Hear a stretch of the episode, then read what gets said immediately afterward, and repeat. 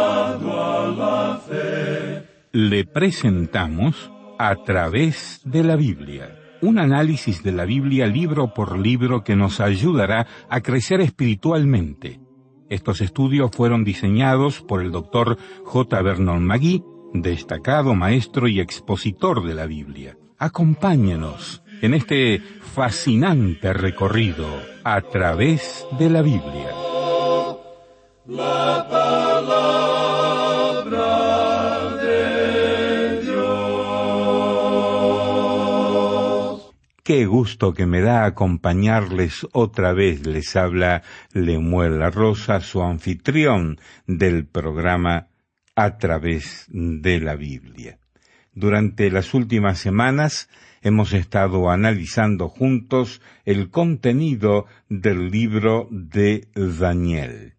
Y hoy quiero ofrecerles, a nombre de todo el equipo internacional de este programa, la oportunidad de obtener un CD de casi una hora de enseñanza. Esta grabación especial está compuesta de la enseñanza de los capítulos ocho y nueve del libro de Daniel, que son capítulos claves en este libro. Estos capítulos son entre los más grandes por su enseñanza acerca de la oración y la profecía. El CD está narrado por Samuel Montoya y editado del programa radial incluye un librito del texto de la grabación.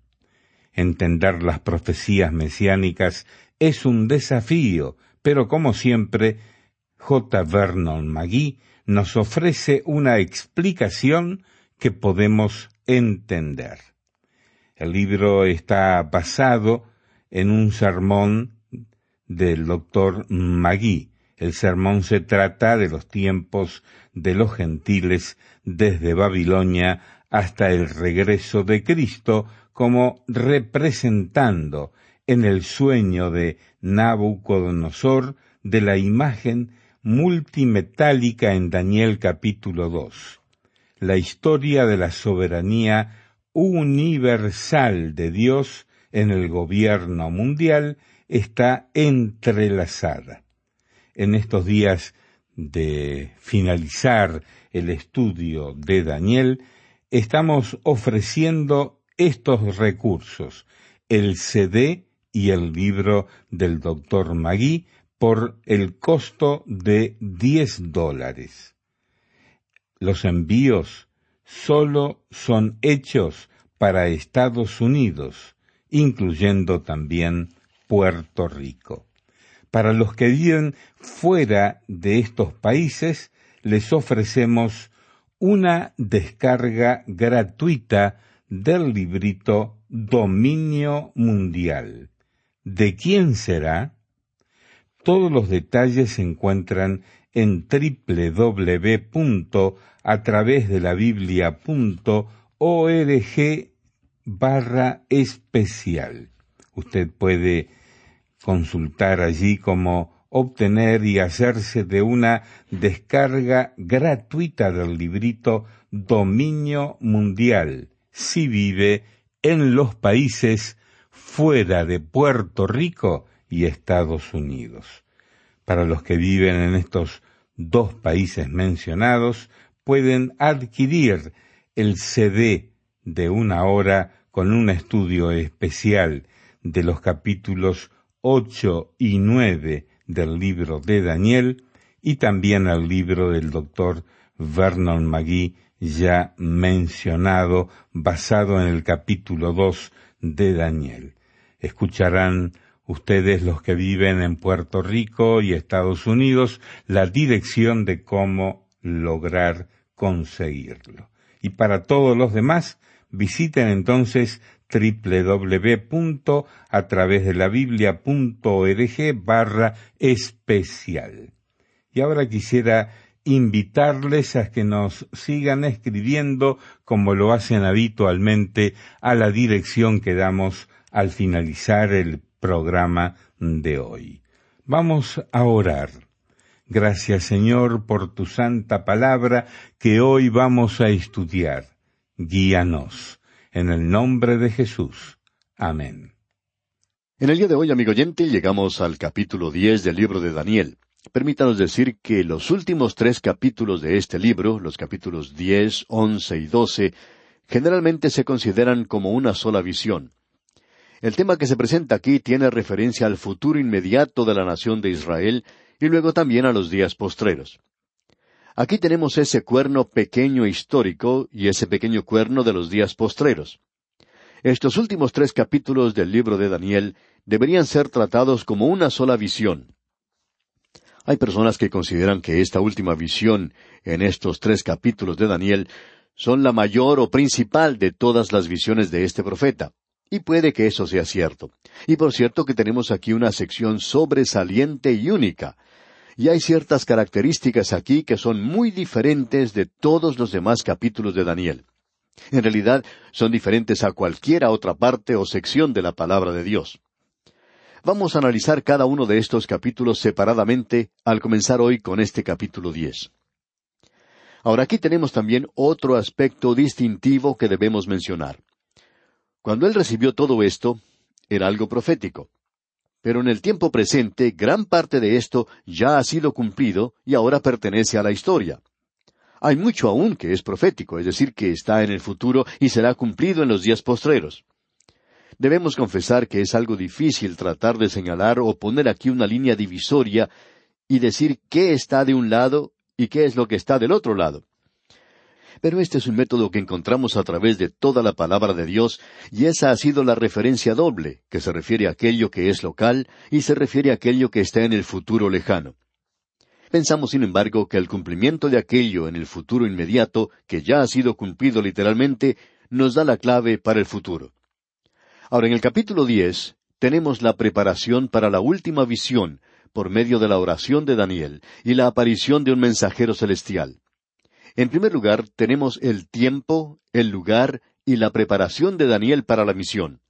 Creemos que la clave para comprender este capítulo y los dos capítulos que siguen a este la encontramos en el versículo catorce de este capítulo diez, donde dice He venido para hacerte saber lo que ha de venir a tu pueblo en los postreros días, porque la visión es para esos días.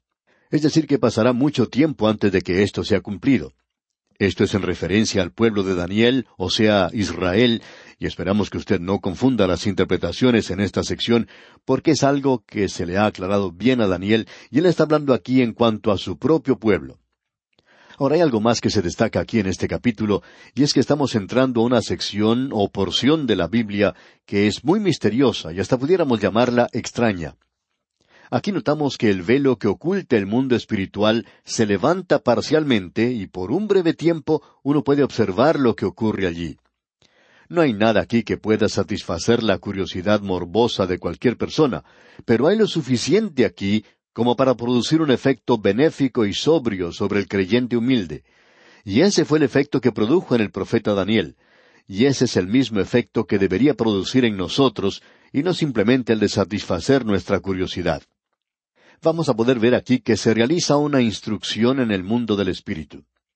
Aquí se va a introducir al creyente a las órdenes de los ángeles, los ángeles buenos y los malos, aquellos que han caído y los que no han caído, también vamos a poder observar aquí algo del reino de Satanás que nos rodea en el presente. Se ha escrito y dicho mucho recientemente en cuanto a esto. Y pensamos que hay muchas personas que toman un pequeño punto y de allí sacan algo completamente ficticio. Vamos a tratar de mantenernos cerca de los hechos en ese punto. Vamos a ver las órdenes de los demonios que se encuentran en grupo y de los ángeles que ocupan ciertas posiciones y grados, ya que eso es exactamente lo que el apóstol Pablo dijo cuando escribió a los Colosenses en el capítulo uno versículo dieciséis de esa carta, y él dice porque en él fueron creadas todas las cosas, las que hay en los cielos y las que hay en la tierra, visibles e invisibles, sean tronos, sean dominios, sean principados, sean potestades, todo fue creado por medio de Él y para Él. Él hace una separación aquí de la creación de Dios, no sólo de aquello que está en el cielo y de aquello que está en la tierra, sino de aquello que es visible y lo que es invisible. Y existe un gran mundo hoy que es invisible. Nosotros estamos descubriendo en el presente muchas cosas que se encuentran en el mundo de la energía. Hay muchas cosas de las cuales sabemos muy poco en realidad. Pero encontramos que aquí Él ha creado, según se nos dice en este versículo en Colosenses, ha creado tronos. Eso puede referirse a los arcángeles, como Miguel, Gabriel u otros que ocupan esos cargos. Luego se dice que hay dominio, referente a los querubines y serafines. Luego tenemos principados, esos son los generales. Tenemos luego potestades y allí tenemos al soldado raso, aquellos que sirven como ángeles guardianes. Algunos de ese grupo de los principados, es decir, los generales, se apartaron con Satanás. Eso se nos dice en Efesios capítulo seis versículo doce. Porque no tenemos lucha contra sangre y carne, sino contra principados, contra potestades, contra los gobernadores de las tinieblas de este mundo, contra huestes espirituales de maldad en las regiones celestes. Eso se refiere a los principados. Satanás tiene a sus ángeles organizados según rango, de la misma manera en que se prepara un ejército. Hay generales en ambos bandos. Bien, sus principados, sus generales, parecen tener a cargo el de inspeccionar las naciones. Luego tenemos los poderes y esos son los soldados. Los demonios que alguna vez poseyeron a los seres humanos, esos son los gobernadores de las tinieblas de este siglo. Ellos son los demonios que tienen a cargo las actividades mundanas de Satanás. Y creemos que hay mucho de esto en el mundo en el presente. Y luego tenemos huestes espirituales de maldad en las regiones celestiales. Esos son los demonios que tienen a su cargo la religión. Quizá usted no se haya dado cuenta de eso, pero el departamento de religión de Satanás es el departamento más grande de todos. Él tiene un interés especial en ese asunto de la religión. Hay muchas personas que piensan que es lo opuesto, pero no es así. Estos dos grupos se encuentran en la arena de este universo en el cual vivimos y en ocasiones vienen a esta tierra. Ellos están enfrentados en una guerra sin cuartel, para así poder capturar aquí las almas de los hombres. Y ese es el tema que seguiremos más profundamente al entrar en este capítulo diez de Daniel. En primer lugar, tenemos aquí el tiempo y el lugar y la preparación de Daniel para la visión. Comencemos leyendo el versículo uno de este capítulo diez de Daniel. En el año tercero de Ciro, rey de Persia, fue revelada palabra a Daniel, llamado Belsasar, y la palabra era verdadera, y el conflicto grande, pero él comprendió la palabra y tuvo inteligencia en la visión. Fue en el año tercero de Ciro, eso fue en el año 534 antes de Cristo. Es decir, que fueron cuatro años después de la visión de las setenta semanas. Pensamos que para esa época él ya se había jubilado, por así decirlo, o sea que ya no estaba trabajando activamente. Eso fue revelado a Daniel y nos sugiere, por supuesto, un nuevo tipo de comunicación. Y la palabra era verdadera y el conflicto grande. Esto nos indica que el cumplimiento final se encontraba a lo lejos, en la distancia, no en el futuro inmediato. Y continúa el versículo diciendo, Pero él comprendió la palabra y tuvo inteligencia en la visión. Y esto nos revela que esta visión fue presentada de una manera muy clara a Daniel. Ahora, en los dos versículos siguientes, los versículos dos y tres de este capítulo diez de Daniel, leemos En aquellos días yo Daniel estuve afligido por espacio de tres semanas. No comí manjar delicado, ni entró en mi boca carne ni vino, ni me ungí con ungüento, hasta que se cumplieron las tres semanas. Él no se bañó por tres semanas. Ahora, la causa de la aflicción de Daniel y el ejercicio de su alma no es algo para nosotros ver o apreciar. Él dice aquí que era el tercer año del reino de Ciro. En su primer año, Ciro había decretado que Israel podía regresar a la tierra de Palestina, y ya habían pasado dos años y solo un número muy pequeño bajo Zorobabel había regresado, ya que aquellos bajo Esdras y Nehemías aún no habían regresado. Ese era un tiempo bastante duro para Daniel y eso le traía tristeza al corazón de este anciano profeta de Dios, ya que él ahora era un hombre de unos noventa años de edad. Y él estaba siguiendo algo que había practicado toda su vida. Él ya se había jubilado de su participación activa en ese cargo, y evidentemente habiendo servido a través de los primeros años de Ciro, después de haberse retirado, él se entrega completamente al servicio de Dios. Él ayunó, pues, por tres semanas, porque él no recibió una respuesta inmediata a su oración. Esa fue la razón. Y aquí en el versículo cuatro de este capítulo diez de Daniel continuamos leyendo Y el día veinticuatro del mes primero estaba yo a la orilla del gran río Idequel. Aquí se nos da la ubicación de este lugar. Ese gran río Idequel es el río Tigris, y el tiempo era en el mes Nisan o abril, el día veinticuatro, esa es la fecha que se nos da. Por cierto que aquí tenemos fechas exactas ahora. Esto es algo bastante difícil de tratar para los críticos, porque la persona que estaba escribiendo esto está mencionando fechas. A él se le da una visión en primer lugar. Es una visión de Cristo glorificado. Y pensamos que Daniel pudo ver la transfiguración del Señor antes de que Moisés y Elías lo vieran. Amigo oyente, siempre hubo tres representados allí. Moisés representó la ley, y Elías representaba a los profetas. Pero Daniel representaba a ese grupo particular de aquellos que habían estado en el exilio, y él puede apreciar esto antes del tiempo, para que esto le dé ánimo a él. Ahora en los versículos cinco y seis continuamos leyendo Y alcé mis ojos y miré, y he aquí un varón vestido de lino, y ceñidos sus lomos de oro de Ufaz. Su cuerpo era como de berilo, y su rostro parecía un relámpago, y sus ojos como antorchas de fuego, y sus brazos y sus pies como de color de bronce bruñido, y el sonido de sus palabras como el estruendo de una multitud. Este es un método nuevo de revelación. Daniel ya no ve ninguna imagen o una visión de bestias o semanas, sino que él ve a cierto hombre. Ahora, ¿quién es ese varón? Hay algunos expositores que titubean un poco en identificarle y tratan de evitar ese tema diciendo que era un visitante celestial. Eso es demostrar las cosas en forma muy general, por supuesto, y uno no puede equivocarse mucho diciendo eso. Pero por cierto que no es una exégesis o una explicación de esto. Nosotros creemos que Él es Cristo. Cuando el Señor Jesucristo estuvo en la tierra, Él presentó muchas parábolas, algunas de ellas tenían que ver con la actividad de un hombre. Usted recuerda cómo Él comenzaba algunas de sus parábolas.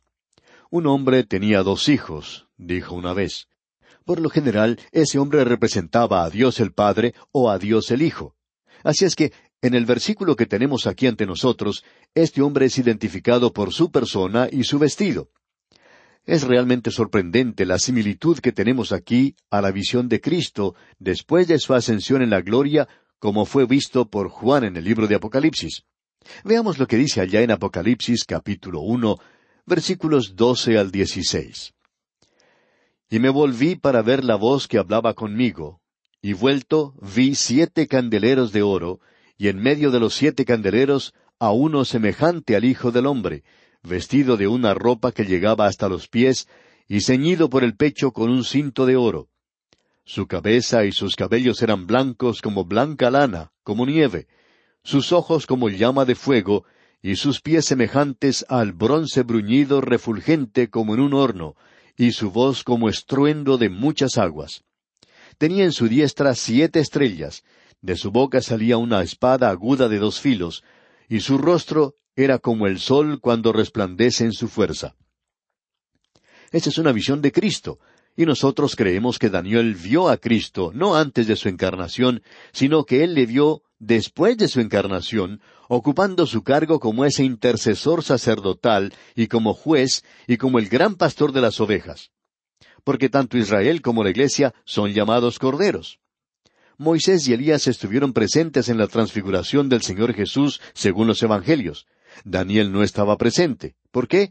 Porque él ya había presenciado la transfiguración y aquí tenemos un informe en cuanto a esto. Notemos lo que esto ahora causa en Daniel, y no creemos que un ángel cualquiera o un arcángel pudiera tener ese efecto sobre él. Leamos el versículo siete. Y solo yo, Daniel, vi aquella visión, y no la vieron los hombres que estaban conmigo, sino que se apoderó de ellos un gran temor, y huyeron y se escondieron. Había otros allí con Daniel, pero él fue el único que vio la visión. Es evidente por los muchos incidentes relatados que sólo el Espíritu Santo puede identificar al Señor Jesucristo, y eso es lo que está haciendo aquí. Usted recuerda que el Señor Jesucristo dijo allá en Juan capítulo 16 versículo 14 con respecto al Espíritu Santo, Él me glorificará porque tomará de lo mío y os lo hará saber. El apóstol Pablo tuvo una experiencia similar en el camino a Damasco, y leemos, Y los hombres que iban con Saulo se pararon atónitos, oyendo a la verdad la voz, mas sin ver a nadie. Entonces Saulo se levantó de tierra, y abriendo los ojos no veía a nadie. Así que llevándole por la mano, le metieron en Damasco. Él había quedado ciego, él había visto al Cristo glorificado. Y ahora volviendo a este capítulo diez de Daniel, leemos en el versículo ocho Quedé pues yo solo, y vi esta gran visión, y no quedó fuerza en mí, antes mi fuerza se cambió en desfallecimiento, y no tuve vigor alguno. Él había quedado solo, y esta experiencia es maravillosa para este hombre de Dios. Cada hombre de Dios quiere ser dejado solo. Hay muchos que han seguido ávida y gozosamente su camino. Abraham dejó a Ur de los Caldeos y él fue solo con Dios. Moisés fue enviado al desierto de Madián y ante la zarza ardiente él estuvo solo con Dios. Elías por su parte fue disciplinado cerca del arroyo de Kerib y Dios estaba con él. Jeremías anduvo por un camino solitario, pero Dios estaba con él. Juan el Bautista es otro quien estuvo solo en el desierto, pero Dios estaba con él. El apóstol Pablo también pasó dos años de confinamiento solitario en el mismo desierto, pero esa fue la forma en que Dios estuvo con él. Y el apóstol Juan fue exilado en esa isla solitaria de Patmos, y Dios, una vez más, estaba con él. Hay muchas personas que se reúnen y que tienen grandes reuniones de oración, grandes reuniones juntos. Amigo oyente, ¿ha tratado alguna vez de estar solo? Allí es donde Dios se encuentra con usted, no en la multitud, cuando usted está solo. ¿Por qué no toma la palabra de Dios y se aparta solo con Él? Eso puede ser algo muy bueno para usted. A veces los oyentes nos preguntan si estamos solos cuando preparamos estos programas. ¿Le estamos hablando a una audiencia? y debemos contestar que no. Y los oyentes dicen, bueno, a nosotros nos parece que ustedes nos están hablando directamente a nosotros. Bueno, lo hacemos, pero estamos solos. Prácticamente nos encerramos en el estudio, ya que no debe haber ningún ruido extraño, y aquí estamos completamente solos, completamente solos con Dios. Y amigo oyente, vemos que esto es algo maravilloso, y opinamos que en un momento como este es cuando Dios nos habla. Creemos que en momentos como estos es cuando Dios ha podido tomar este barro que somos nosotros y modelarlo para enviar la palabra de Dios y al salir llega a ser algo efectivo. No sabemos cómo lo hace, pero sabemos esto, que vale la pena estar solos con Dios. El que no tiene a Dios, el que no es creyente, quiere salir a divertirse en los clubes nocturnos, quiere mezclarse con esa gente, quiere beber con otra persona, siempre andan en grupos no les gusta estar solos, siempre tienen o quieren tener un grupo y protestar por algo. No les gusta mantenerse firmes cuando están solos. Es realmente un día maravilloso cuando uno está solo con Dios. Amigo oyente, Jacob trató de evitar eso, pero Dios le empujó, por así decirlo, a una esquina, y en esa oportunidad usted recordará que Dios luchó con él en Peniel, y Dios tuvo que descoyuntar el muslo de Jacob para poder dominarle, Daniel pues se encuentra solo con el Señor Jesucristo. Él ha tenido ahora esa visión y después de esto, él dice que no le queda vigor alguno. Tuvo un resultado tremendo. Algunos de nosotros necesitamos esa experiencia. Ahora en el versículo nueve de este capítulo diez de Daniel leemos Pero oí el sonido de sus palabras, y al oír el sonido de sus palabras caí sobre mi rostro en un profundo sueño, con mi rostro en tierra. Aparentemente Daniel quedó inconsciente. No sabemos cuánto tiempo estuvo allí. El Señor Jesucristo le dejó, y cuando él recobró su sentido, vino un ángel a ayudarle. En el versículo diez leemos Y he aquí una mano me tocó, e hizo que me pusiese sobre mis rodillas y sobre las palmas de mis manos. Y Dios mediante, en nuestro próximo programa, vamos a ver ese mensaje en cuanto al mundo espiritual del cual usted y yo sabemos tan poco hoy no tratemos de saber más de lo que se nos dice específicamente aquí. Creemos que este es uno de los grandes capítulos en cuanto a ese tema. Es nuestra oración que Dios le bendiga en gran manera. Y así terminamos por hoy. Escríbanos y cuéntenos qué le pareció y cómo le ayudó el estudio de hoy. Si desea recibir las notas y bosquejos de lo que estamos estudiando, suscríbase gratis en nuestra página en Internet. Esta es la dirección a través de la biblia.org barra notas. A través de la biblia.org barra notas. Repito, a través de la biblia.org barra notas. Si desea escuchar nuevamente el programa o si se perdió alguno de ellos, vaya a a través de la biblia.org barra recursos. Repito, a través de la biblia.org barra recursos. A través de la Biblia.